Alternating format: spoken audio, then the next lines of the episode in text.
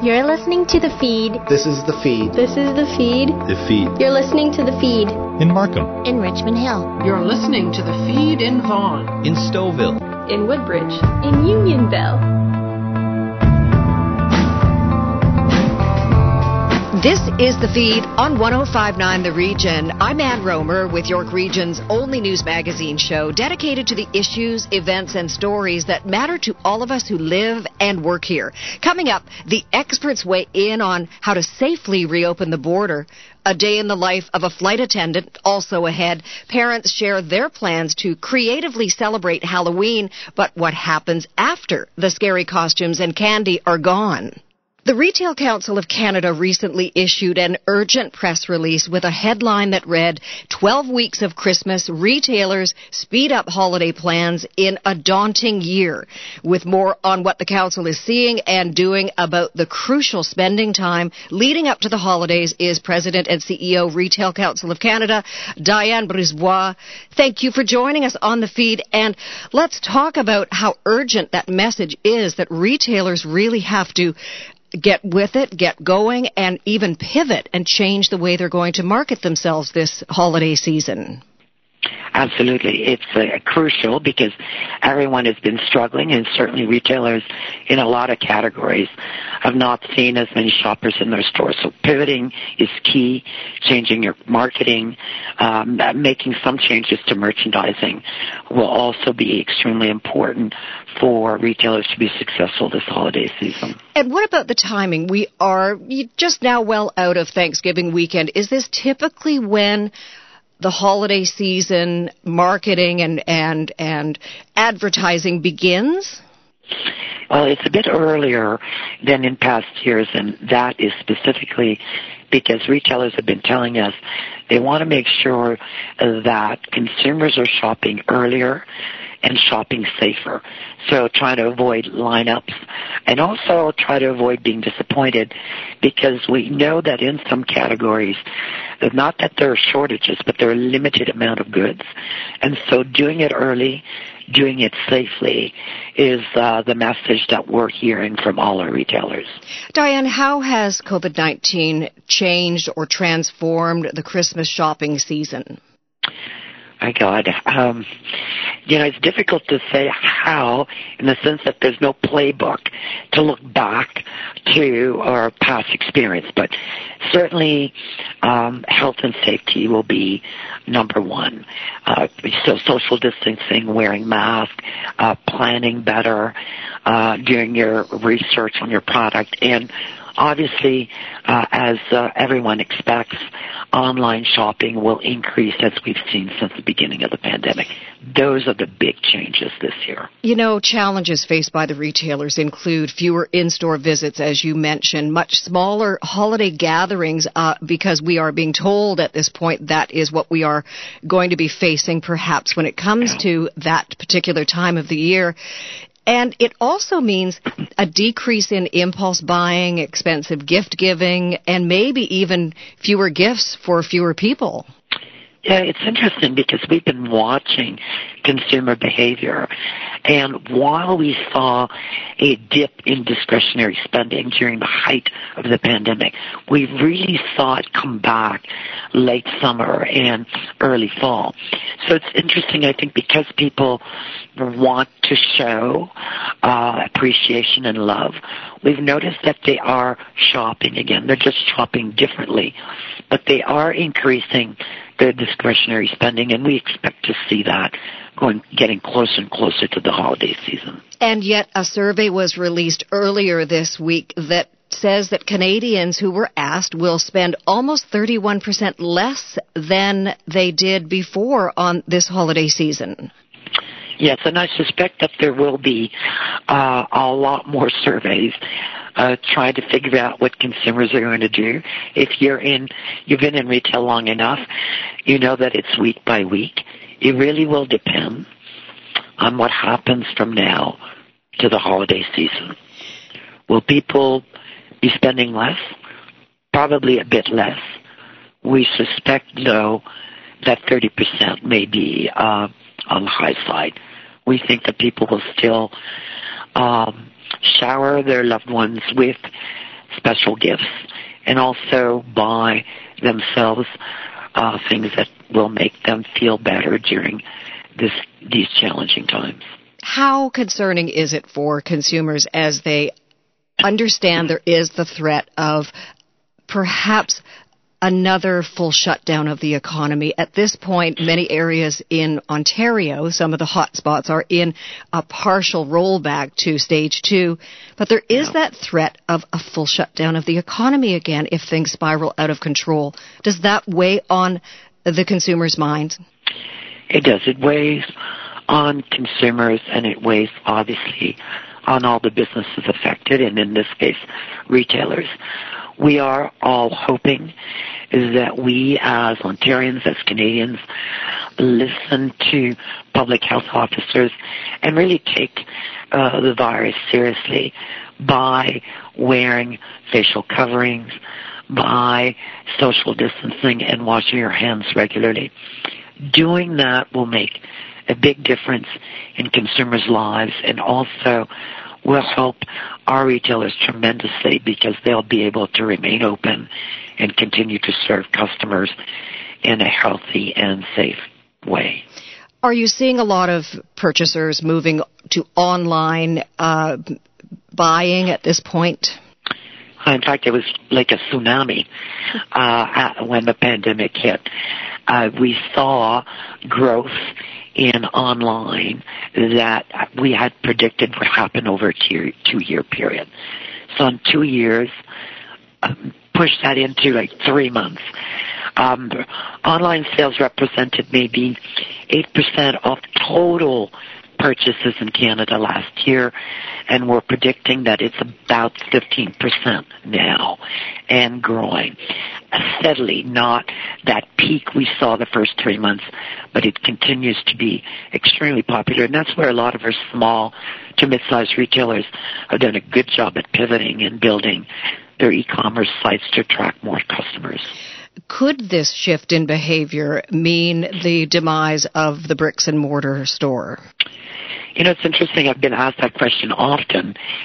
Um, there's no question that right now brick and mortar stores are challenged, especially the stores found in malls and enclosed malls.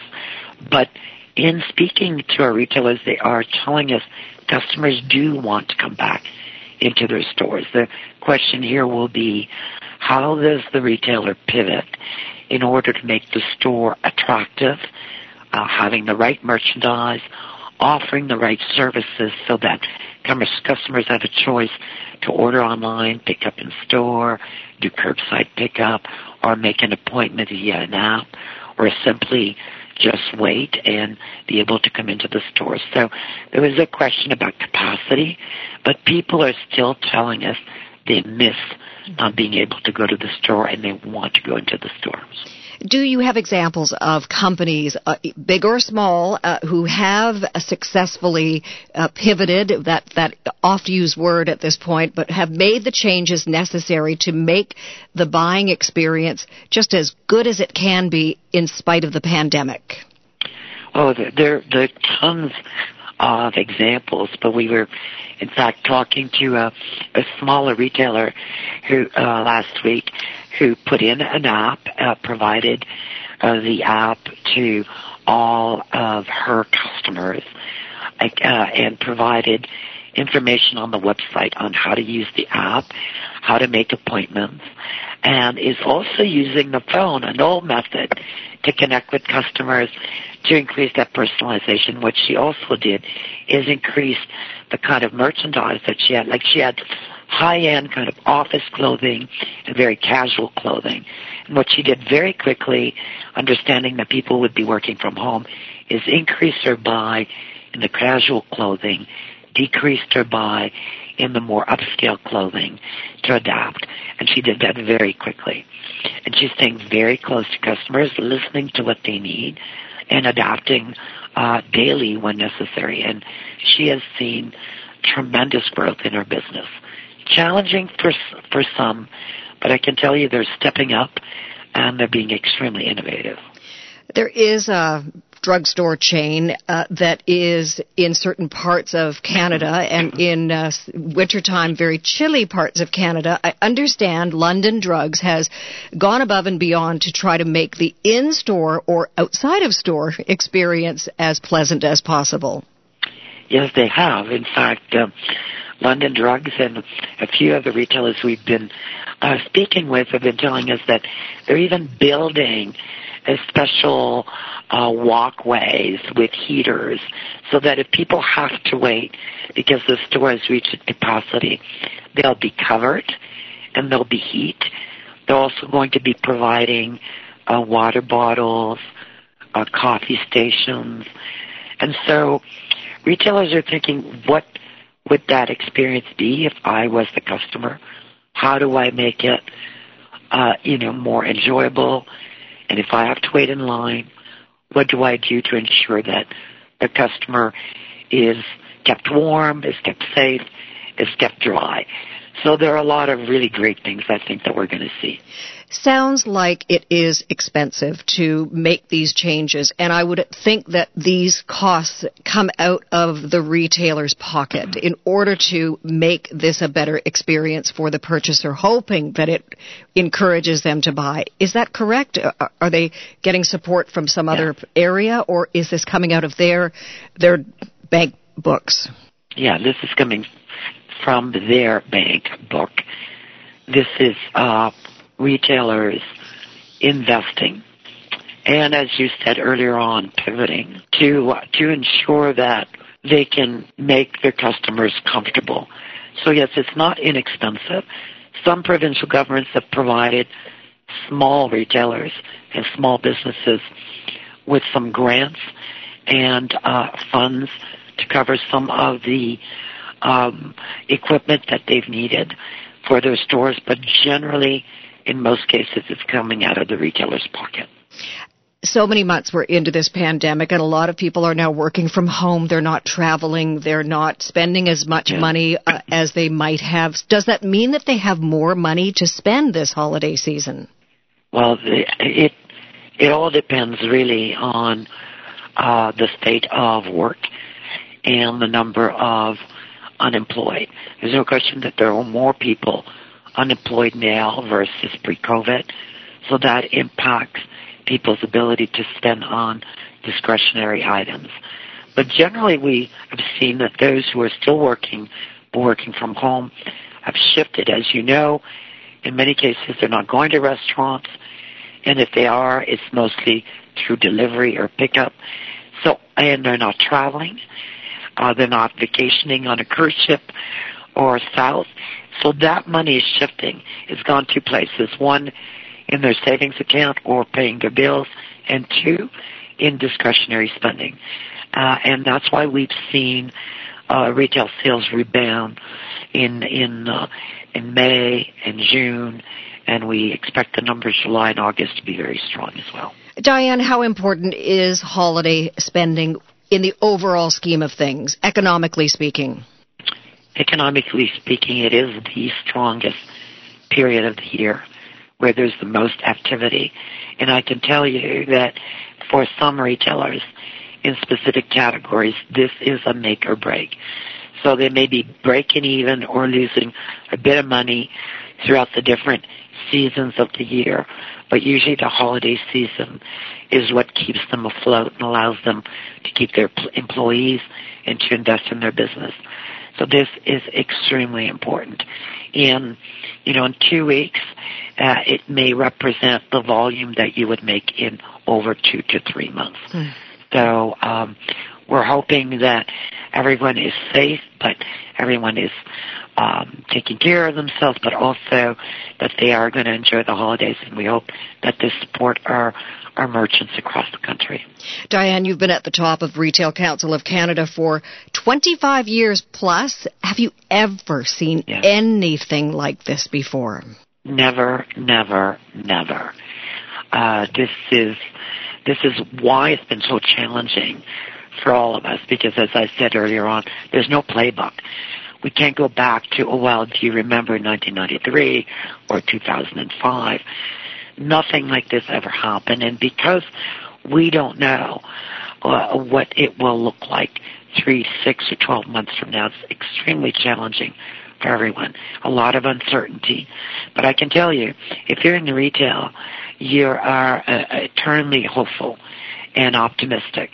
So um, they will continue to shoulder on and and work within a very challenging environment. But no, we've never seen anything like it before.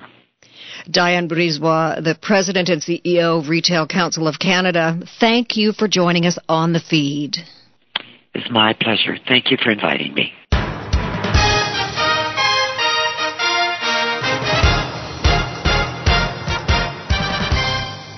Retail therapy may be exactly what some employees could use these days because, according to a new survey, many professionals are feeling drained and burned out. Tina Cortez with those details. Michael French is the Regional VP of Robert Half Canada. Welcome to the feed, Michael. Thanks for having me.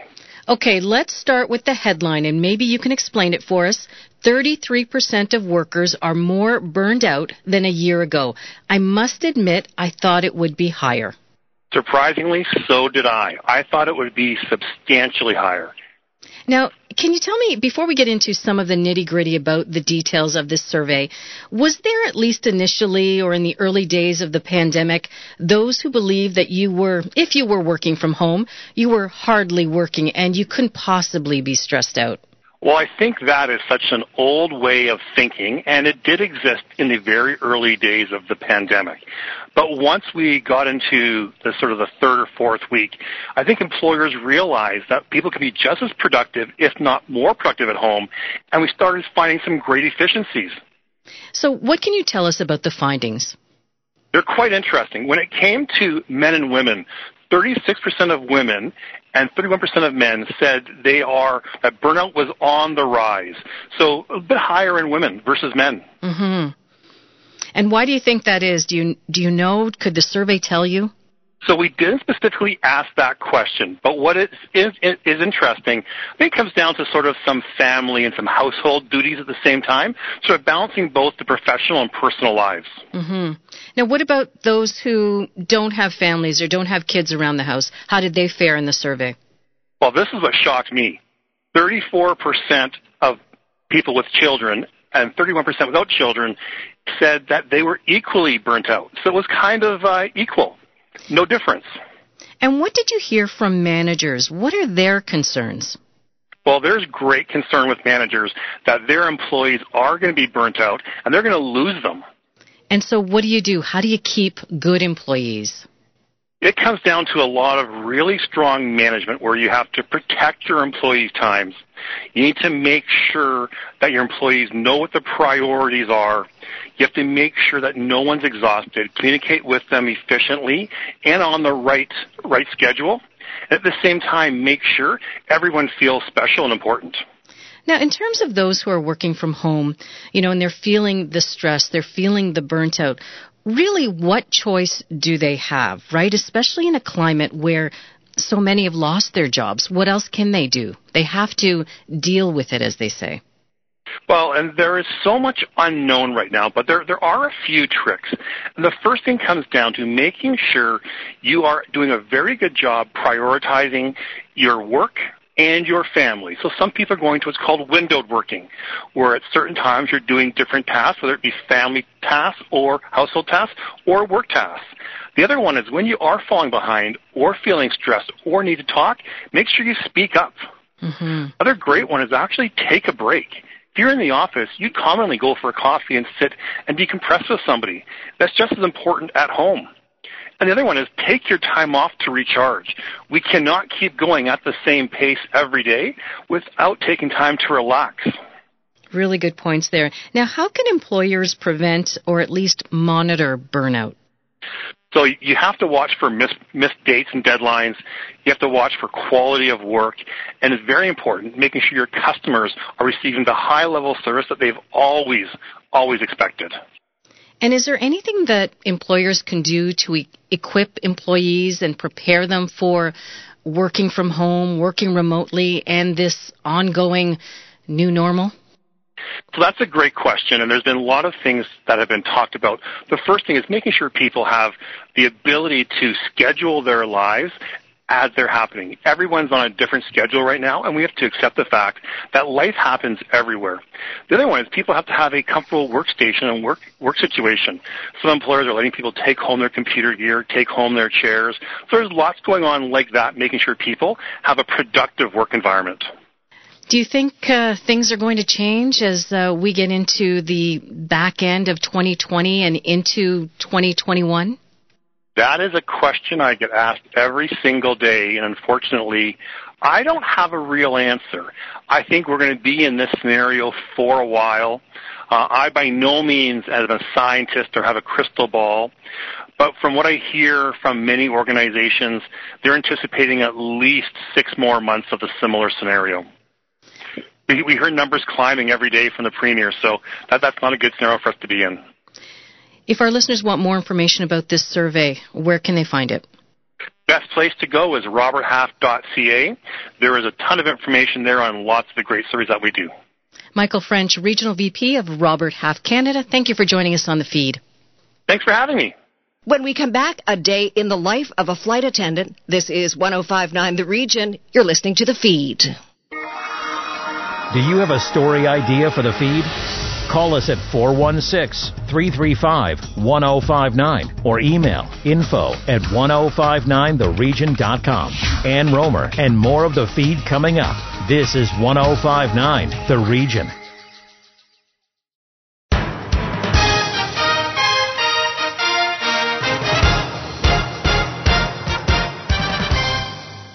Welcome back to the feed on 1059 The Region. I'm Ann Romer. The airline industry has been hit hard by the pandemic. Air Canada offering to buy Air Transat. Now that has been dropped from 720 million to 120 million. WestJet is now scaling back its routes to Atlantic Canada and Quebec City. And Porter has once again moved its restart date, this time to December 15th. But there are those who can stay in the air. Rory Peterzali has been a Canadian flight attendant for 35 years. He has flown through many world events, including 9-11. When the pandemic was declared in March, he made at that time the decision to again keep on flying. He joins us now on the feed. Thank you for being with us, Rory. You're very welcome, Ann. I'm very, very happy to, to, to spend some time with you as well. So let's talk about the the decision to continue to fly. The pandemic was declared in early mid March. Was it said to you, "We want you to fly," or did you go to Air Canada and say, "I want to fly"? Um, it was um, my decision to continue flying. I could have taken time off. They offered all the employees um, to make that decision on their own.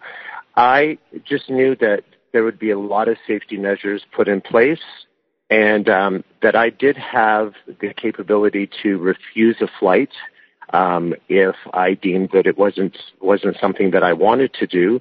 Um, but you know, the the the best part of it was that we did a lot of uh, rescue flights, so bringing people back home to Canada, and uh, that was very very rewarding. Oh, I can imagine. And and let's talk about the safety protocols that were put in place inside the cabin, even for the rescue flights. But then, as time went on, they learned a little bit more about how to protect passengers and crew. But what are the safety protocols that are in place in cabin? Well, in even I'll just go a little step beyond that, and even before in flight. So even before anyone gets on the aircraft, um, the planes still are and always have been um, during this whole COVID crisis um, sanitized from seat uh, seat belts to uh, cabin windows, shades, armrests, light switches, the air circulation controls, anything that a passenger would touch um, was fogged and uh, actually, you know, personally cleaned with a with a lot more care. Um, in regards to what we were doing uh, during the early uh, early stages of COVID, we actually did pretty much nothing. We were there for safety and safety only. Um, contact with passengers was very minimal. Um, we did no service at all, which was kind of crazy because you know my whole life has been service, service. Let's get the passengers what they like, and all of a sudden now it's like stay out of the cabin. You know, stay safe um, and keep your passengers safe. So we served nothing but water, and eventually and very quickly, Air Canada created a clean care kit, which um, consisted of gloves and a mask, a bottle of water, dispenser, uh, there are little wipes, a hand sanitizer, a little bottle of hand sanitizer, then later on added in pretzels and headsets. So we would do one complete service, um, and then we would do our patrols because we had to do our safety patrols. But besides that, that was all that we were doing during the uh, early stages of uh, of COVID in flight. And Rory, how did you protect yourselves? The company did amazing for us. Um, we were given masks, of course, gloves, and we were given gowns, glasses, a shield, and uh, of course, inside we had a canister full of extra gloves and uh, sanitizers and um, wipes. So we and it was very at first all we had to do was was wear the mask. And then the gloves came in that we had to wear the gloves. And then we have the gowns um, that uh, are disposable after every flight. So you know and again as i say the the glasses the masks. So we're uh, we're pretty protected as much as we can be protected in the environment that we're uh, that we're in. So, what's been the reaction from passengers when they would see you in full gear and you know their their own concerns about their own safety, but also seeing you so well protected? yeah, it it was it was funny when people came on board and saw, you know, it it, it looked like a, a little kind of research center or a little, you know, science a science experiment room that that because uh, we were all all dressed up, but you know, they totally understood the the protocol that Air Canada had asked um, us to to to do and passengers to follow. So like passengers had to wear masks. Um, that came later on in in the in the COVID uh, scenario, but um, they listened to us. They knew that you know we were there for for safety, and we were there to make sure that they got from point A to point B safety and healthy. So anything that we would ask, it was great. They would, uh, you know, we asked for minimal movement in the cabin. We asked for them to remain in their seats. Um, if they did need anything, please give us a call. Um, just avoid movement in in the cabin was was a huge uh, protocol that we asked them to do. But you know what, Ann? They understood exactly what was going on and abided by everything that we requested. So, what is it like now? We are in the middle of October. We're seeing the numbers on the rise again. Uh, there is a little bit of uh, trepidation on the part of many in Ontario. What are how is it now? What what is it like for you in the cabin now, and how are passengers responding? And are they flying as much as they were when the pandemic began? You know, the, our our passenger um, our passenger audience has has increased in the last uh, over over the summer. Now, I mostly fly domestic right now. I used to fly overseas, um, but I chose to uh, I chose to fly domestic. As you know, you used to be a flight attendant, so we bid for our flying and our routes that we'd like to go to. So I'm just sticking to um, to turnarounds, um, just because I have a family that I I look after. So you know, safety for me and health health for me is very important. But you know, we've increased the service a little bit on our international flights. We will hand out like a, a box, a, a box lunch. And in business class, it'll be a, a warm box lunch. Domestic hasn't really changed a lot just because of everything with domestic was buy on board and they just don't want any transactions with credit cards and, and machines. So, but, um, it's, it's more relaxed because people are becoming more aware of what is expected when they're on the flight. You know, that the masks are mandatory. Um, and again, you know, we we don't take any we don't take anything for granted. It's we we are very serious in, in when we fly to make sure that the passengers are abiding by the regulations that Air Canada and the government has uh, set to do. And with all of this, and in spite of all of this, and you and I both agree it is so much fun to fly. Is it still fun for you, and is it still a pleasure for passengers? You know what? It I think it's a pleasure for passengers because they still get to go from destination A to destination B and that may be kids coming, you know, from from school or, you know, going to see your loved ones across the ocean or across the country. I love it still. You know, it's it's a new norm for now. but you know, every day is a new norm when you fly because you you have, you know, stories to tell all the time. And so yeah, you know what? I love it. I still love it. I always will love it. There's 35 years in the business and every day is a different day, so it's always exciting. You're terrific. And that expression, come fly with me, I would do that anytime eh, based on all the things that you've just said. Rory Pietersali, thank you so much for joining us on the feed. Thank you, and you have a great day. You too. Thanks.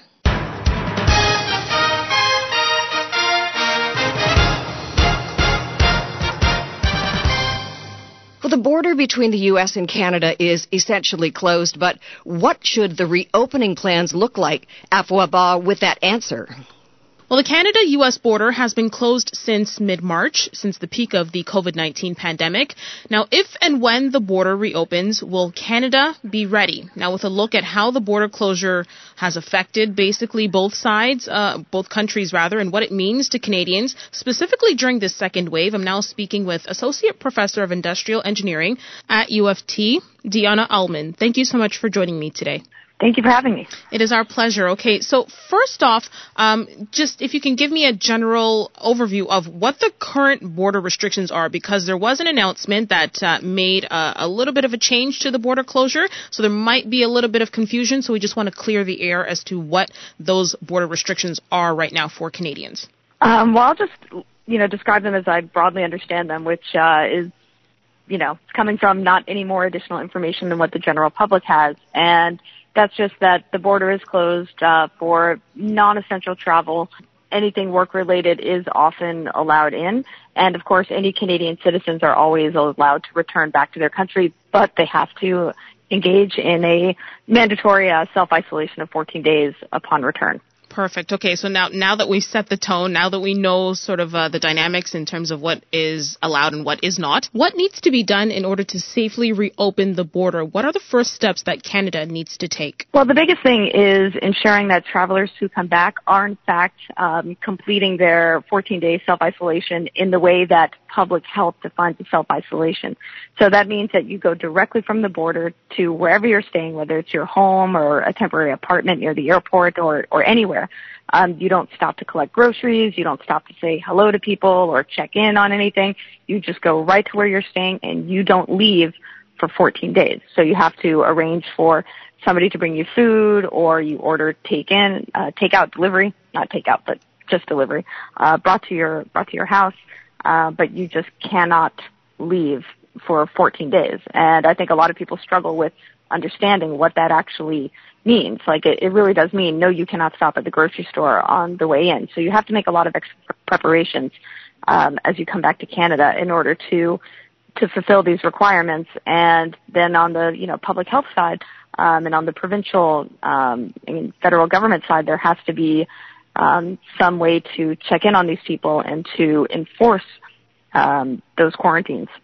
So the federal government recently announced that they are allowing family members who are in the U.S. to come into Canada, um, as well as those who may be in long-term relationships to also cross the border. Do you think maybe that announcement is sort of a test run from government officials to see how best public health officials can contact trace those coming in from the U.S.? I don't know. I mean, I'm not in the room when, you know, political decisions are made, so I can't comment for sure. But given the fact that uh, here in Ontario, um, our you know largest and most populous regions like Toronto and Ottawa are having to scale back contact tracing to just targeted environments like schools because they are so overwhelmed with uh, the number of COVID cases that we're having in the second wave.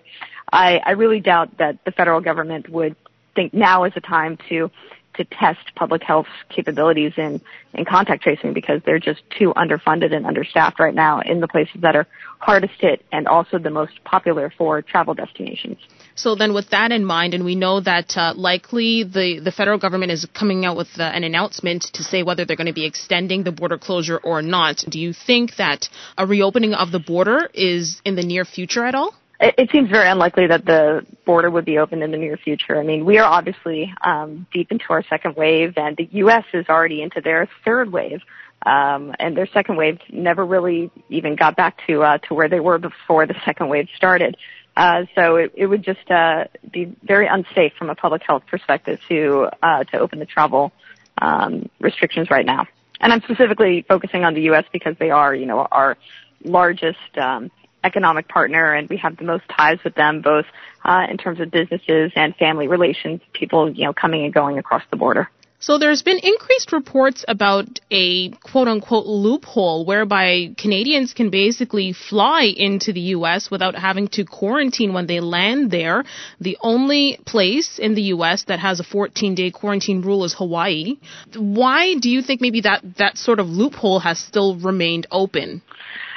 Well, I don't know so much that I would call it a loophole as I would just call it different countries engaging different safety measures um, for their population. So, you know, here in Canada and you know many many other countries, uh, there is a 14 day quarantine when you come in from travel, regardless of where you're coming from.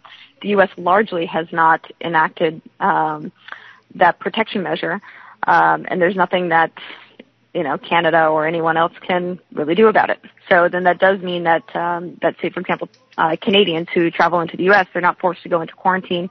Many might take that as a sign that it's safe or just totally unnecessary uh, to be cautious um, traveling, and they might just you know immediately go out into the community and they might either bring infection to wherever they're traveling into the U.S. or they might pick it up and then when they return to Canada, then be very lackadaisical about their quarantine here because they're getting mixed messages essentially between the U.S. and Canada about the importance of that quarantine. Let me just bring in a, a scenario here. Let's say someone previously tested positive for COVID, fully recovered prior to traveling. Uh, must they still quarantine for for two weeks, or can they still be at risk of contracting and spreading the virus again? This could be one of many examples somebody might bring when they get to the border and say, "Hey, I tested positive before, but you know I'm fully better now. Do I really have to you know still do the full 14 days?"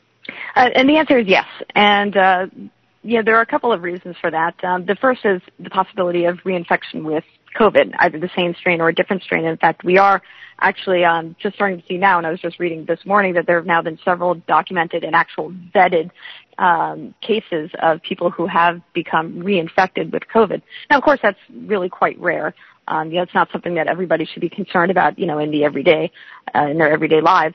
Uh, but it is possible for it to happen.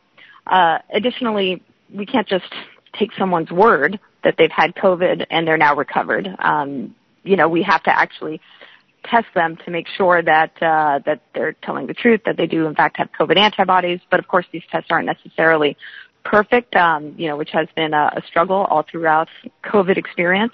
And you know, our our nation's testing labs are backlogged with the amount of tests that they have to do. So testing travelers just because they say they already had COVID or that they definitely don't have COVID and therefore can't have it now is kind of not the best use of resources when these tests need to be used for symptomatic individuals, for people who have been contact traced or who have been identified as um, being at high risk and need to be tested. Um, when you can just, you know, give a blanket statement for all travelers, just quarantine 14 days. It's not really that onerous of a requirement. Like if you really need to be here in Canada, you'll find a way to make it work. If you live here already, it should be that much easier to do. All right, and I know you don't have a magic crystal ball to give an exact date, but how long do you think the borders will be closed for? And do you think the economy will be able to withstand the extended border closure? Well, yes, of course. I mean, the economy is always going to take a hit when we have these sorts of restrictions. Uh, but it's about balancing the damage to public health, like people's lives and their quality of life, um, if they do get COVID, but survive, right? Because we are seeing that lots of people do have, um, you know, very long-term uh, and serious um, uh, health problems um, due to COVID. Um, but you have to balance that risk against um, what is ultimately a short-term economic hit. You know, and I know that that seems callous to say in the face of all these small businesses that have been forced to be closed due to the shutdowns or restrictions, and uh, and that is, I mean, it is kind of wildly unfair. Uh, we just have to hope that our provincial and federal governments provide enough support and funding for uh, particularly small businesses and individuals to to make it through these restrictions so that we can weather the storm, the economic storm, uh, without actually having to sacrifice people's lives in order to make that happen. And as for how long it might last, well, truly, I don't know. You know, several months ago, I predicted that the second wave wouldn't be as bad as the first because people would be smarter and more cautious about what they do and that the government would hopefully respond quickly um, again um, as they, they did with the first wave. But uh, we're seeing, uh, you know, here in Ontario and Quebec, um, that that just really hasn't been the case. All right, and we are still looking to see if the border closure between Canada and the U.S. will be short term or long term. But of course, joining me today to talk about uh, the impact of the Canada U.S. border closure is Associate Professor of Industrial Engineering at U of T, Dionne Aleman. Thank you so much for joining me today. Thank you. Coming up, the creative ways to enjoy Halloween with the kids. This is the feed on 1059 The Region. Follow us on Twitter at 1059 The Region. Ann Romer and more of the feed after the break. This is 1059 The Region.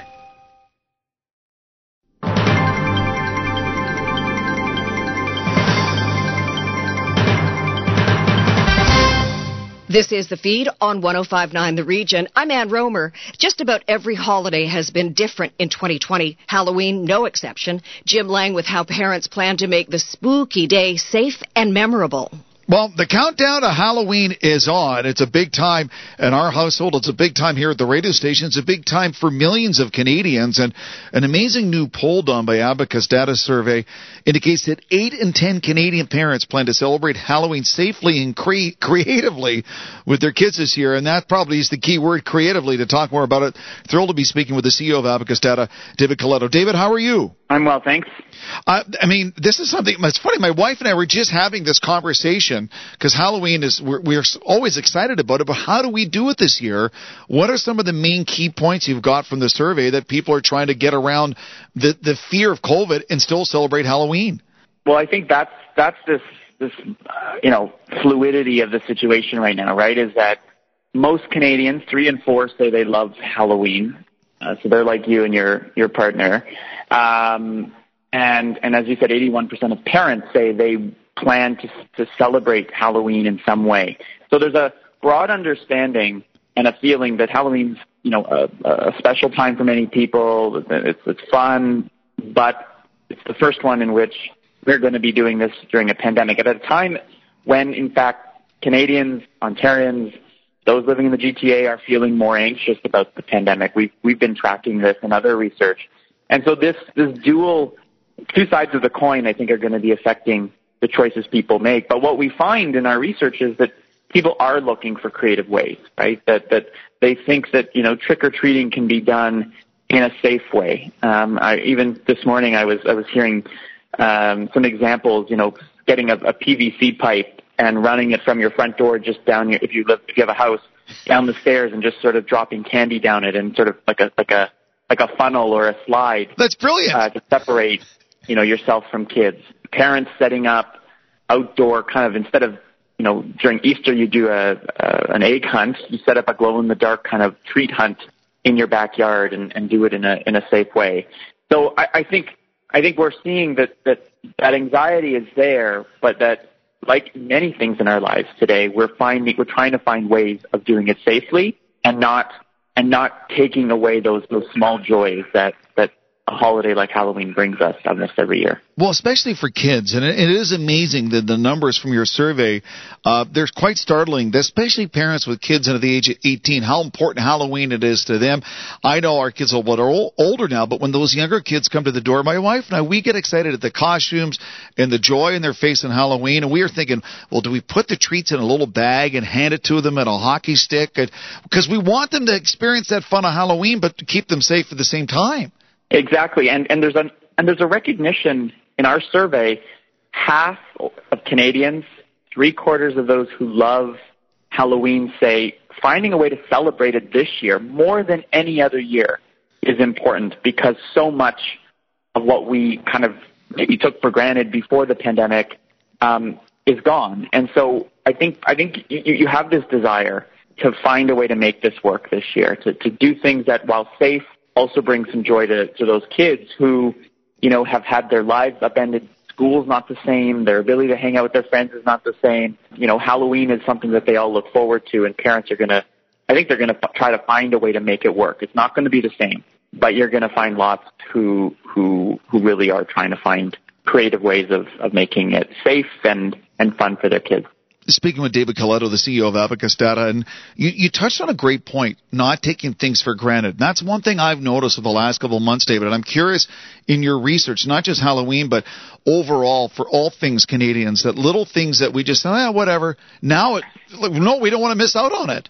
Yeah, there's this, you know, we, we see glimpses of it in the different research we do. The sense that, first of all, the simple things in life um, are even more meaningful, and, and people are looking to simplify their lives, which also means again, those things that we once took for granted or we just kind of went through the motion, um, I think more of us are are appreciative of those, and and we're kind of cherishing those rare moments these days where you get to, you know, interact with people you haven't seen in a while or um, celebrate a special milestone.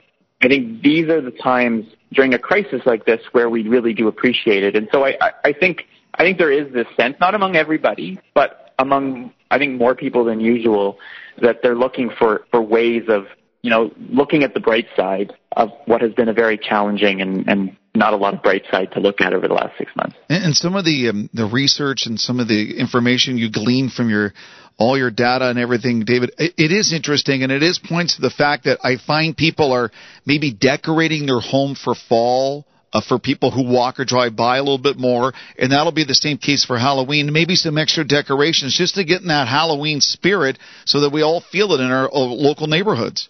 Well, we know in our, in our consumer research that people are spending because we've been asked to and almost forced to spend way more time at home.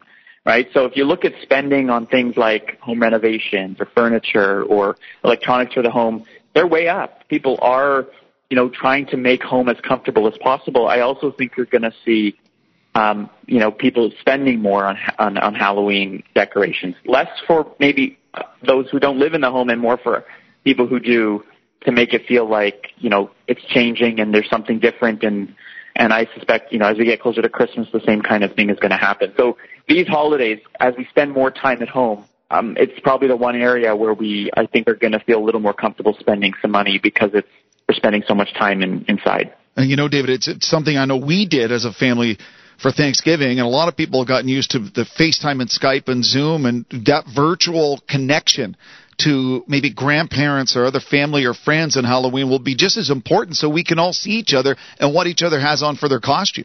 Yeah, and we we saw that, you know, we did some research early on in the pandemic about how many people you know, we're we're doing Zoom or FaceTime calls with family, you know, having Thanksgiving dinner even over over Zoom and, and you know, millions of Canadians are doing it in ways that they, they haven't.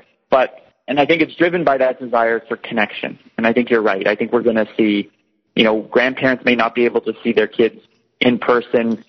Friends may not be able to gather um, you know, in, in the communities like they usually do, but I think you're gonna find far more virtual type events to try to, while they can't replace that physical experience, um, it, it's certainly one way to, to make kids and, and all of us feel a little more connected to our community. And It's a great way to make the best of what sometimes is a difficult situation. David Coletto is the CEO of Abacus Data, talking about the fact that almost 80% of Canadian parents plan to celebrate Halloween safely, and that keyword creatively with their kids this year to make this a, maybe a Halloween to remember. David, thank you so much for your insight and all the best and good health to you and the family. Thanks so much. Have a great one. You too.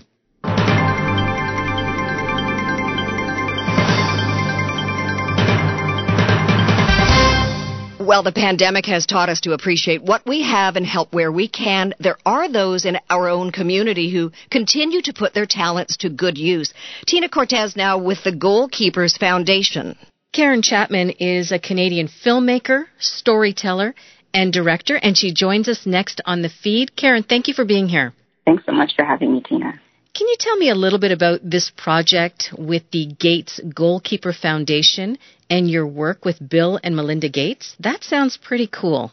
Yeah, it's uh, quite quite a surprise to be honest. Um, but I, I recently signed with Fella TV, which uh, is a new uh, Toronto production company built uh, by Julien Christian Lutz, better known as Director X, and uh, partner Taj Crickshaw and um, Fella. They started Fella based kind of uh, born born in, in, out of necessity and, and out of uh, out of true creativity and just try to um, take on the ambitious goal of of of shaking up Canadian advertising um, and making sure that more more black folks are behind creative talent to be to be really frank. And so I very recently jumped in and signed on with with Fella when when Taj uh, called me about about the Gates Foundation um, pitch, and so of course I'd never done anything like this before, and so it was such a